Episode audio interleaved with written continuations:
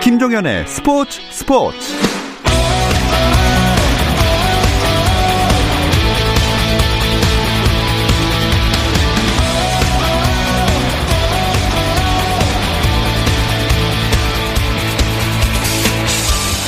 스포츠가 있는 저녁 어떠신가요? 아나운서 김종현입니다. 오늘 하루 스포츠계를 돌아보는 스포츠 타임라인으로 김종현의 스포츠 스포츠 출발합니다.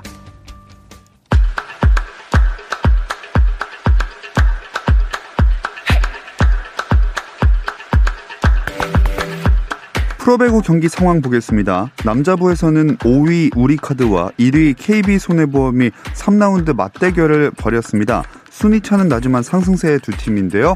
아, 세트스코어 3대 0으로 우리카드가 승리를 가져갔습니다. 여자부에서는 도로공사 대 현대건설의 경기가 진행 중입니다. 이 경기는 세트스코어 2대 1로 도로공사가 앞서 나가는 상황이고요. 아, 3세트에서는 어, 아, 이제 막 4세트가 곧 시작될 준비를 하고 있습니다. KBL 프로농구에서는 서울 SK의 최준용이 SNS를 통해 생방송을 진행하다가 동료 선수의 신체가 노출된 모습이 담긴 사진을 그대로 내보내는 일이 발생했습니다.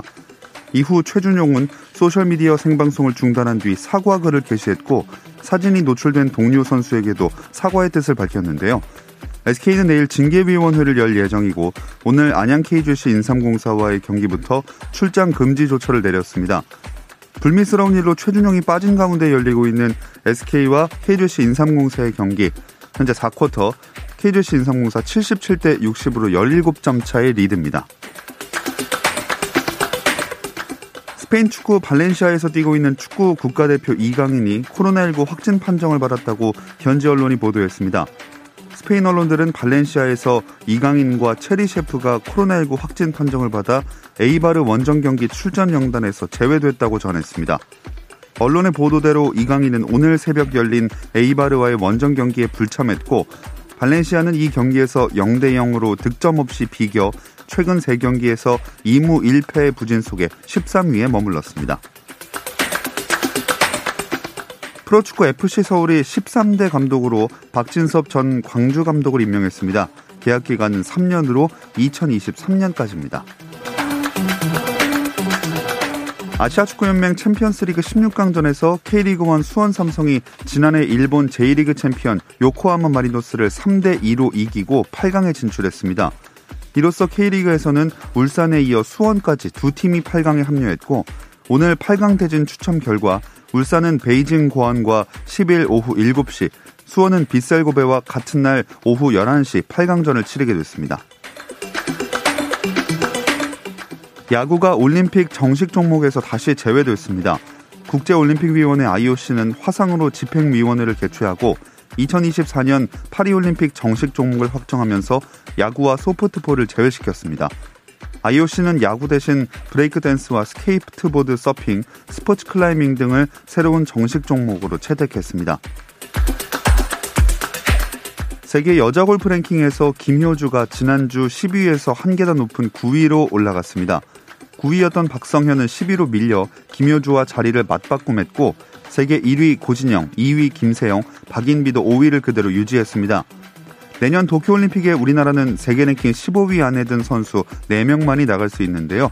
현재 10위 선수 5명 외에 12위 이정은, 14위 유소연까지 치열한 각축전을 펼칠 전망입니다.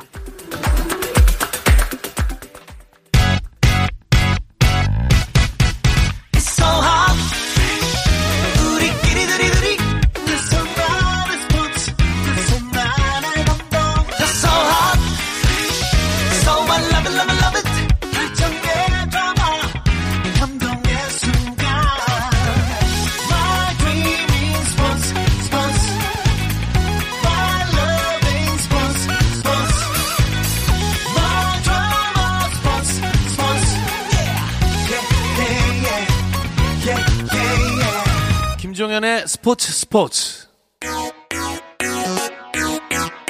No problem. 화요일 저녁에는 이 두 분과 함께하고 있죠. 정 PD와 김 기자, 정현호 KBS 스포츠 PD, 중앙일보 김지한 기자 나오셨습니다. 안녕하세요. 네, 안녕하세요. 안녕하세요. 저희가 이 시간마다 요새 배구 얘기 많이 하고 있는데 갈수록 좀 재밌어지고 있어요. 그러게요. 저번 주 일요일 날 제가 이제 그 메신저를 통해서 말씀을 드렸죠. 저희 아이템이 또 네, 새로 네. 생겼다고. 생겼다고. 네, 드디어 어벤져스였던 흥국생명이 패배를 했고요. 거기다가 이제 남자부 순위 경쟁도 보는 재미가 있어서 음. 프로배구 재미가 점점 늘어나고 있습니다. 아, 흥국생명 누가 이기나 도대체 이랬는데 역시 한 번 이겨본 팀이 승리를 가져갔어요. 그렇습니다. GS 칼텍스가 뭐 저희가 전망을 예전에 했을 때도 흥국생명을 이길 팀이다. 네. 뭐 이렇게 꼽은 적이 좀 몇 번 있었던 걸로 제가 기억을 하거든요. 네. 그런데 역시나 공교롭게 딱이 그렇죠. 흥국생명이 또 15연승, 그러니까 여자부 최다승 기록을 어, 딱 이루려고 할 때 그거를 막아세운 예. 그런 어떤 이 주인공이 됐고 네. 어, 2대 0을 또 3대 2로 뒤집었잖아요. 그러니까 말이에요. 참 그런 경기 내용도 좋았고 굉장히 그 끝나고 나서 GS 칼텍스 선수들이 이 우승한 듯이 음. 좋아했던 그런 모습도 굉장히 인상적이었습니다.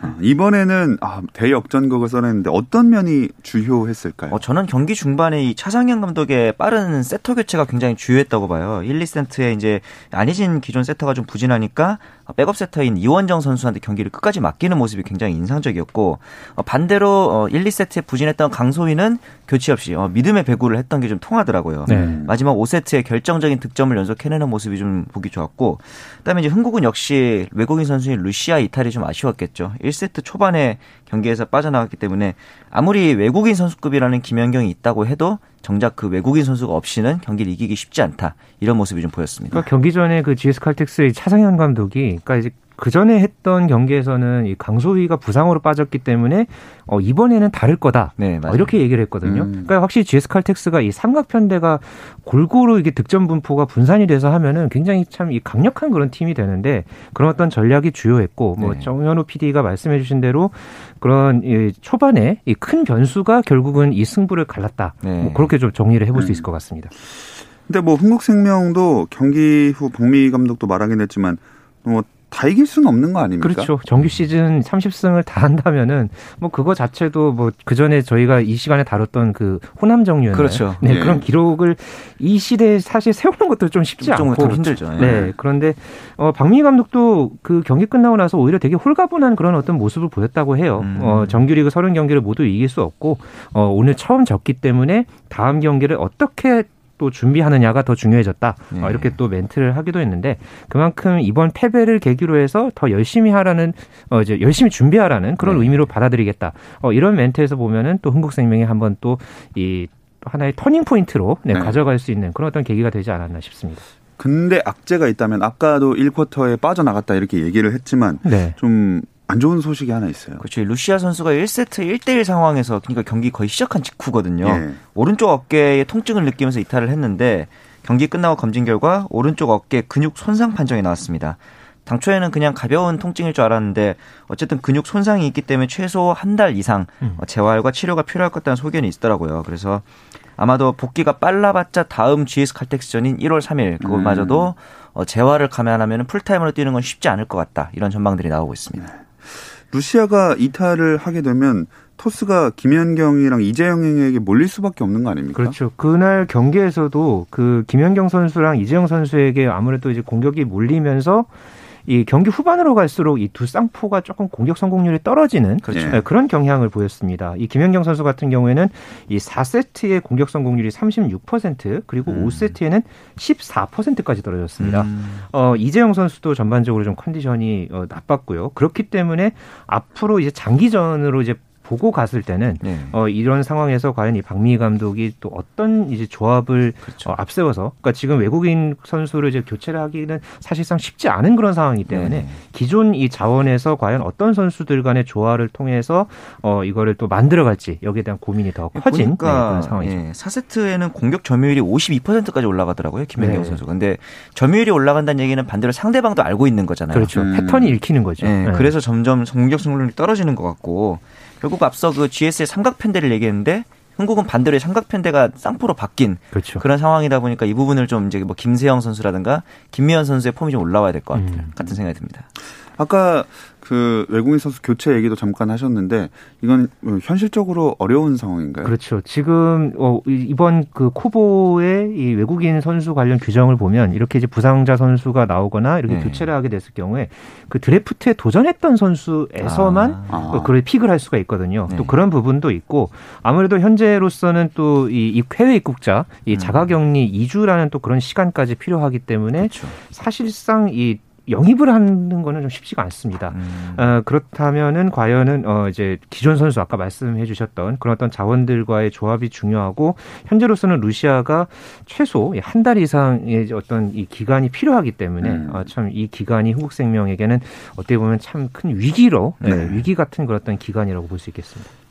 대신에 음, 여자부 전체로 봤을 때는 이런 상황 때문에 선두 경쟁이 조금 더 볼만해진 것 같아요. 뭐 아직까지는 독주이긴 합니다. 승점이 9점 차나 나고 있기 때문에 반면에 이제 흥국생명에서 루시아 이탈했다는 점은 다른 팀들에게는 어, 좀더 기회가 될 수 있는 거죠. 이게 네. 뭐 흥국생명 상대로 승리를 따낸다 현실적으로는 이게 힘들다고 해도 어, 세트를 따내고 풀세트까지 가면서 승점을 좀 늘린다면은 음. 다른 팀들과의 순위 경쟁에서 루시아 없는 상황에서 흥국생명을 잘 공략했다면은 이 부분이 분명히 해당 팀들에게는 어, 긍정적으로 작용을 할 거니까요. 네. 네.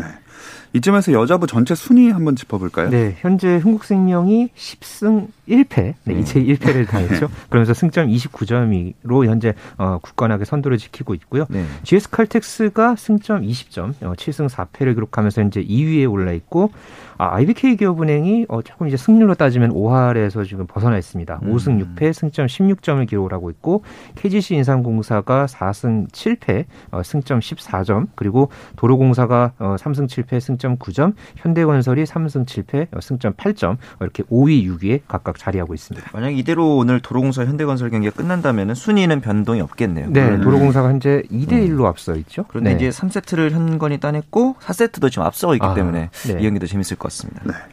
뭐 일단은 여자분은 당장은 순위가 그 선두는 음, 그렇죠. 급박하게 뭐 바뀌진 네. 않을 것 같다고 네. 보면 순위 경쟁 남자분은 치열합니다. 아, 그렇습니다. 네. 지금 이 KB 손해보험이 현재 승점 28점으로 선두에 올라 있고 아, 원래는 저희가 이 시간에 최근에 전해드리면서 이강이라는 표현을 참 많이 맞습니다. 썼었죠. 이강이 지금 깨졌습니다. 음. 네, 대한항공이 승점 25점을 기록하면서 2위에 올라 있고 네. OK금융그룹이 24점 현재 3위에 랭크가 되어 있습니다. 이어서 네. 한국전력 최근에 아주 또 다크호스로 급부상했죠.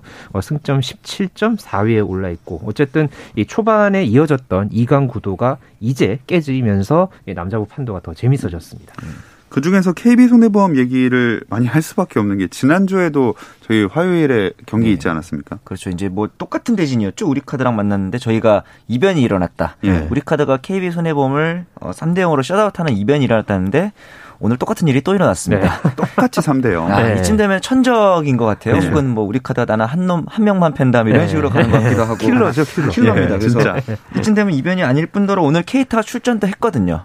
근데 어떻게 보면 오리카드가 시즌 전에 굉장히 우승 후보로 평가를 받았을 정도니까 시즌 초반에 약간 삐끗했던 부분들을 어, 좀 잘 정비를 해서 올라오고 있는 게 아닌가 그런 생각도 들면서 이제 다음 라운드에서 또 KB랑 우리카드가 만나게 된다면은 그때는 어떤 경기를 펼칠지 그리고 그 경기가 또 화요일일지 네. 좀 아. 궁금해집니다. 네. 그리고 또 3대 0일지 그러니까요. 지켜보는 재미가 있을 것 네. 같습니다. 네.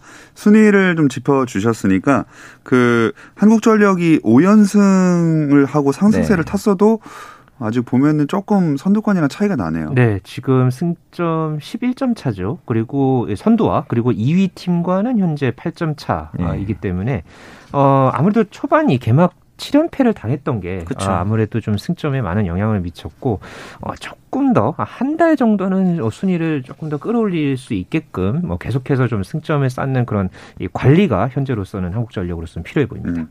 그래도 좀 패배 의식에서는 벗어난 것 같다 이런 생각이 들더라고요. 분명히 그 신영석 선수의 트레이드가 선수들에게 winning mentality를 심어줬다는 점은 좀 바람직할 것 같아요. 네. 그런데 이제 아직까지는 이 러셀 박철우 편대에 신영석 선수가 개인 플레이로 좀 더 점수를 내고 있다는 생각이 좀 들더라고요. 그래서 음. 이세 선수가 말씀하셨던 그 삼각 편대로 가다놓기 위해서는 좀 더 조직력을 가다듬어야 하지 않을까. 음. 그러기 위해서는 신영석의 포지션이 아무래도 센터기 때문에 결국에는 이제 양 날개 공격수인 박철우랑 러셀이 공격 성공률을 좀 높여준다면은 신영석의 공격력도 좀 더 배가 될 거로 보입니다. 뭐 어떻게 보면 아까 흥국생명 이야기했을 때랑 조금 비슷한 이야기일 수도 그렇죠. 있는데요. 그러니까는 지금 이 주 공격수, 그러니까 주 득점원이죠. 이 선수들의 공격 성공률도 그렇고, 네. 그러니까 이게 장기전이잖아요. 맞아요. 그러니까 이게 체력 안배를 그만큼 잘해야 됩니다. 그러니까 뭐 음. 러셀 같은 경우에도 저번에 대한항공전에서 1세트에 75, 78.5% 공격 성공률을 기록을 했었는데 이때 5세트에 50% 이하로 떨어졌어요. 확 떨어지긴 했네요. 예, 그러니까 초반에 잘해도 3세트, 4세트 그런 승부처일 때 조금 더 공격 성공률을 비슷하게 가져가면서 음. 다른 어떤 이 자원들도 함께 이렇게 좀 균형을 맞춰가는 그런 어떤 전력을 조금 더 한국 전력이 보여줘야 되지 않을까. 예, 음. 현재로서는 그렇게 보입니다. 자, 배구 이야기 짚어봤고요. 이어서 스포츠 팬들이 주목하는 화제의 뉴스들 알아볼 텐데 그 전에 잠시 쉬었다 오겠습니다.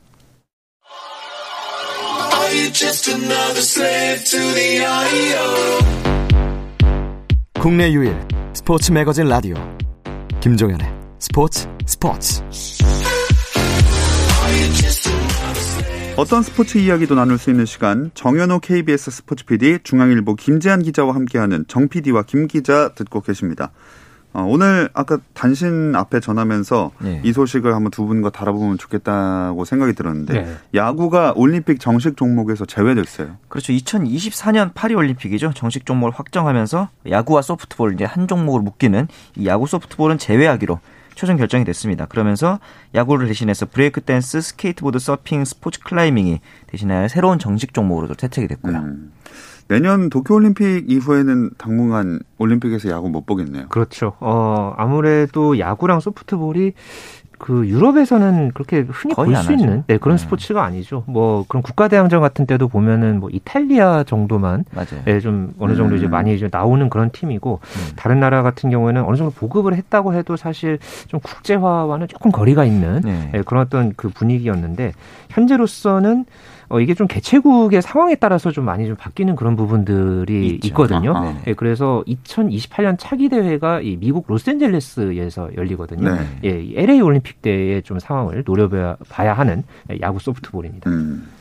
근데 좀 신기한 게 브레이크 댄스가 네. 이 들어갈 줄은 몰랐거든요. 저희가 네. 이제 그 스포츠 종목들 참 많이 다루지만 네. 항상 이 심사 종목, 심사 스포츠라는 게 기준이 모호하잖아요. 네. 네. 피겨도 그렇고 뭐 리듬 체조 이런 종목들을 보면은 이 예술성이라는 종목이 공식 항목이 있다는 것 자체가 굉장히 주관적인 영역일 텐데 예. 그래서 제가 작년 여름쯤에 그 치어리딩 중계를 한번 나왔습니다. 아, 네. 치어리딩은 대체 예술성이 뭔지 그러니까 흥을 잘 돋궈야 하는데 이걸 어떻게 평가를 하나 그러니까요. 싶기도 하고 이 치어리딩에서 하이라이트 부분은 대체 무엇이며 음. 거기다가 또 어떻게 하면은 가산점을 받는 건지 이런 거를 중계 방송하는 입장에서 파악하기 굉장히 어려웠거든요. 이 심사 종목이 스포츠로 자리 잡으면 아무래도 이런 부분들이 계속 음. 변수가 될 것 같더라고요. 그러니까 이 그래도 브레이크 댄스가 이렇게 올림픽에 어, 정식 종목에 이렇게 든게 네. 아무래도 유럽 그러니까 이제 현지 올림픽 개최를 하는 그 프랑스 현지에서 그 그런 어떤 반응도 그렇죠. 굉장히 좀 이 관심이 굉장히 높다고 해요. 예. 어, 특히나 이제 최근에 이 부에노스아이레스, 그러니까 아르헨티나 수도죠. 거기에서 유스 올림픽이 열렸는데 거기서 이 음. 브레이크 댄스가 상당한 인기를 모았다고 합니다. 음. 이 국제올림픽위원회가 최근에 여러 그런 올림픽 정식 종목이나 시범 종목을 채택할 때 그런 어떤 젊은 층의 어떤 반응 음. 그런 음. 부분을 굉장히 많이 고려해서 이걸 이 종목에 포함 을 시키고 빠지고 이런 거를 많이 좀 결정을 한다고 하거든요. 음. 그런 좀 분위기가 또 이렇게 브레이크 댄스라든가 뭐 아까 이제 언급했던 뭐 서핑, 뭐 그러네요. 스케이트보드 이런 종목들이 음. 또 함께 이렇게 또 정식 종목에 포함이 되지 않았나 그렇게 분석이 됩니다. 네, 확실히 좀 트렌디한 종목들이 많이 정식 종목으로 이번에 들어간 것 같고요. 예. 네. 근데 그래도 뭐 개최되는 나라에서 원한다고 해서 그 종목이 되는 건 아니잖아요. 그렇죠. 그렇죠. 그 어떻게 신설 종목을 참 정해져 있는지 특히 도쿄 올림픽은 어떤지 궁금하거든요. 이 IOC가 흥행을 위해서 발표를 한 IOC 올림픽 어젠다 2020이라는 게 있습니다. 그러니까 저희 생각에는 아니 파리에서 야구를 안 한다 그래서 우리가 거기 올림픽에서 야구를 못할 이유는 없지 않나라고 생각을 하는데 매 대회별로 이제 어젠다에 따르면은 종목 선정에 굉장히 유연성을 부여하면서 더불어서 자- 개최국인 이 자국 내에서 아. 인기가 높은 종목 위주로 이거를 추천할 수 있게 해놨습니다. 아, 그래요? 사실 그래서 이 도쿄 올림픽에서 야구가 부활한 거거든요. 네. 그렇죠.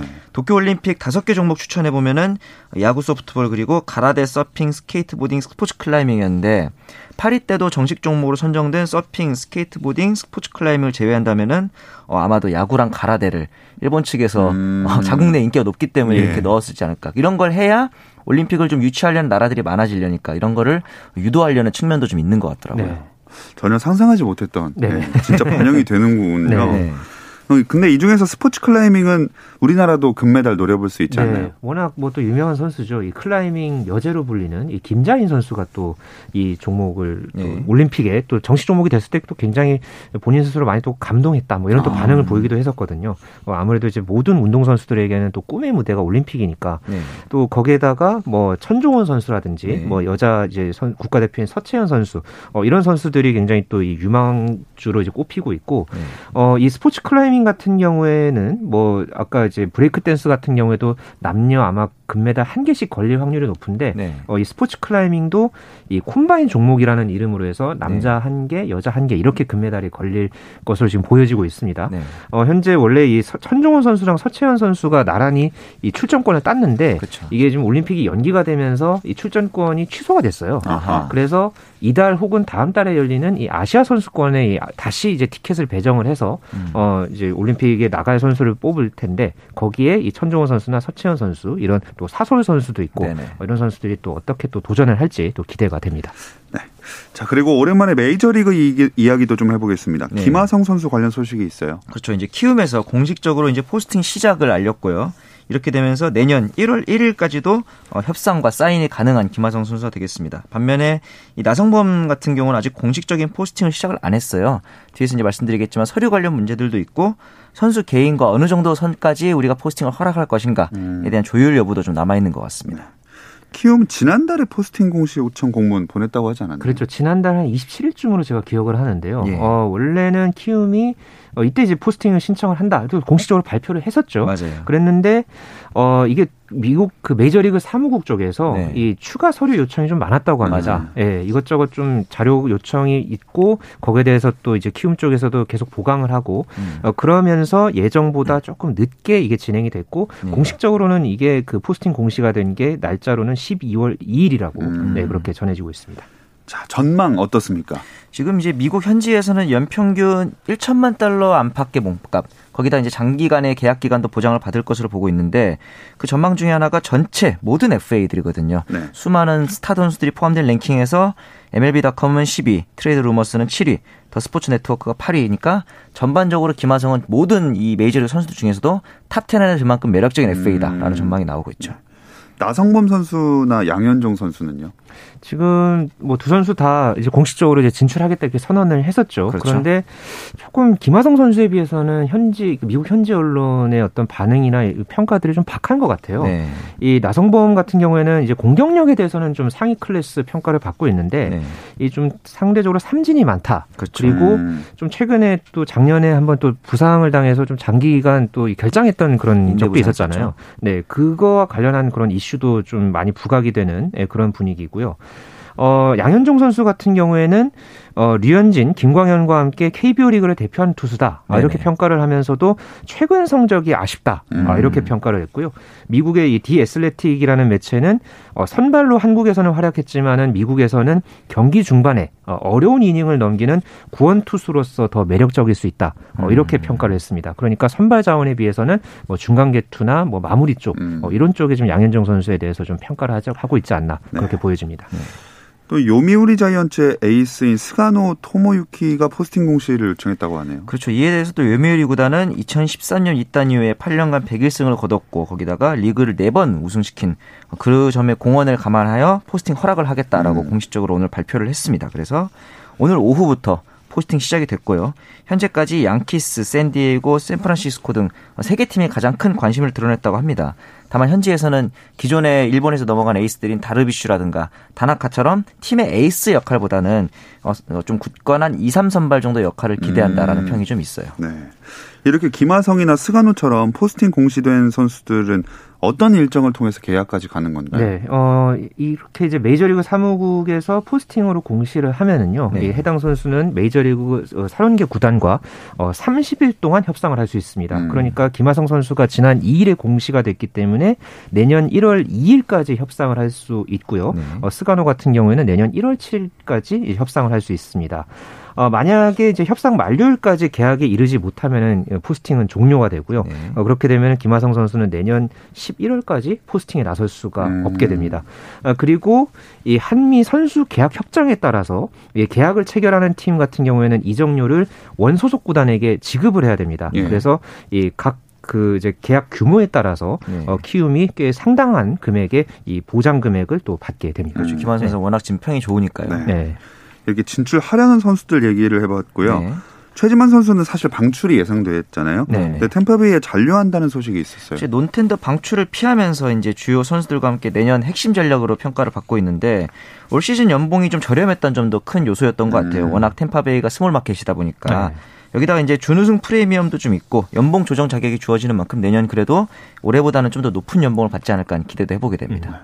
근데 이게 non-tender 방출을 피했다 이런 기사들이 나오는데 non-tender가 정확히 어떤 건가요? 네, 정확하게 제가 설명해드리면요. 이 구단이 연봉 조정 신청 자격을 갖추고 있는 그 네. 메이저리그 3년에서 5년 차 선수들의 다음 시즌 계약을 포기하는 걸 그렇죠. 말합니다. 음. 어, 그래서 이제 논텐더라고 이걸 이렇게 표현을 하고 이제 그렇게 돼서 논텐더로 만약에 풀리게 된다. 그러면은 다른 구단들하고 자유롭게 협상을 할 수 있는 겁니다. 그래서 음. 이 최지만 선수가 만약에 이번에 논텐더에서 풀리게 됐다면은 이 다른 구단들하고 또 이제 그러면서 이제 새로운 행선지를 이제 잡게 되는 거죠. 네. 그런데 이번에 이렇게 결정이 나면서 어, 잔류를 하게 된 겁니다. 음.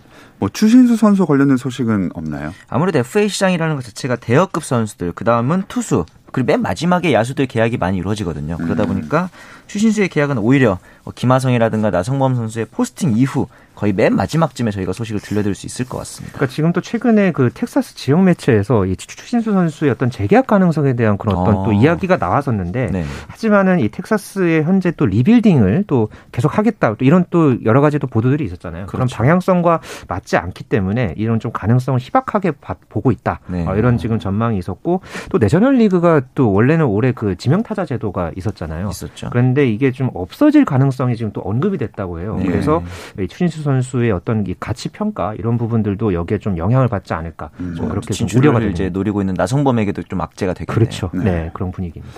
근데 메이저리그 그 단장 winter meeting이 이번에 코로나19 때문에 취소되지 않았나요? 그렇죠. 이 사무국이 개최하는 winter meeting이 봉- 당초에는 댈러스에서 진행될 예정이었는데 코로나19의 여파로 취소가 됐고요. 하지만 협상은 계속 해야 되지 않겠습니까? 예. 그래서 이제 그 웬- 구단 관계자들과 에이전트들이 11일까지 우리가 이제 또 화상 회의처럼 하듯이 음. 원격으로 winter meeting을 진행하고 있기 때문에 기존 선수들 그리고 이제 FA들과의 계약은 아마도 계속 진행될 것으로 어떻게 보입니다. 또 새로운 문화가 이제 또 이렇게 만들어지는 거죠. 맞아요. 네. 전 세계적으로 스포츠 이제 뽑을 때 선수들을 이런 방식이 많이 자리 잡고 있는 것 같습니다. 네.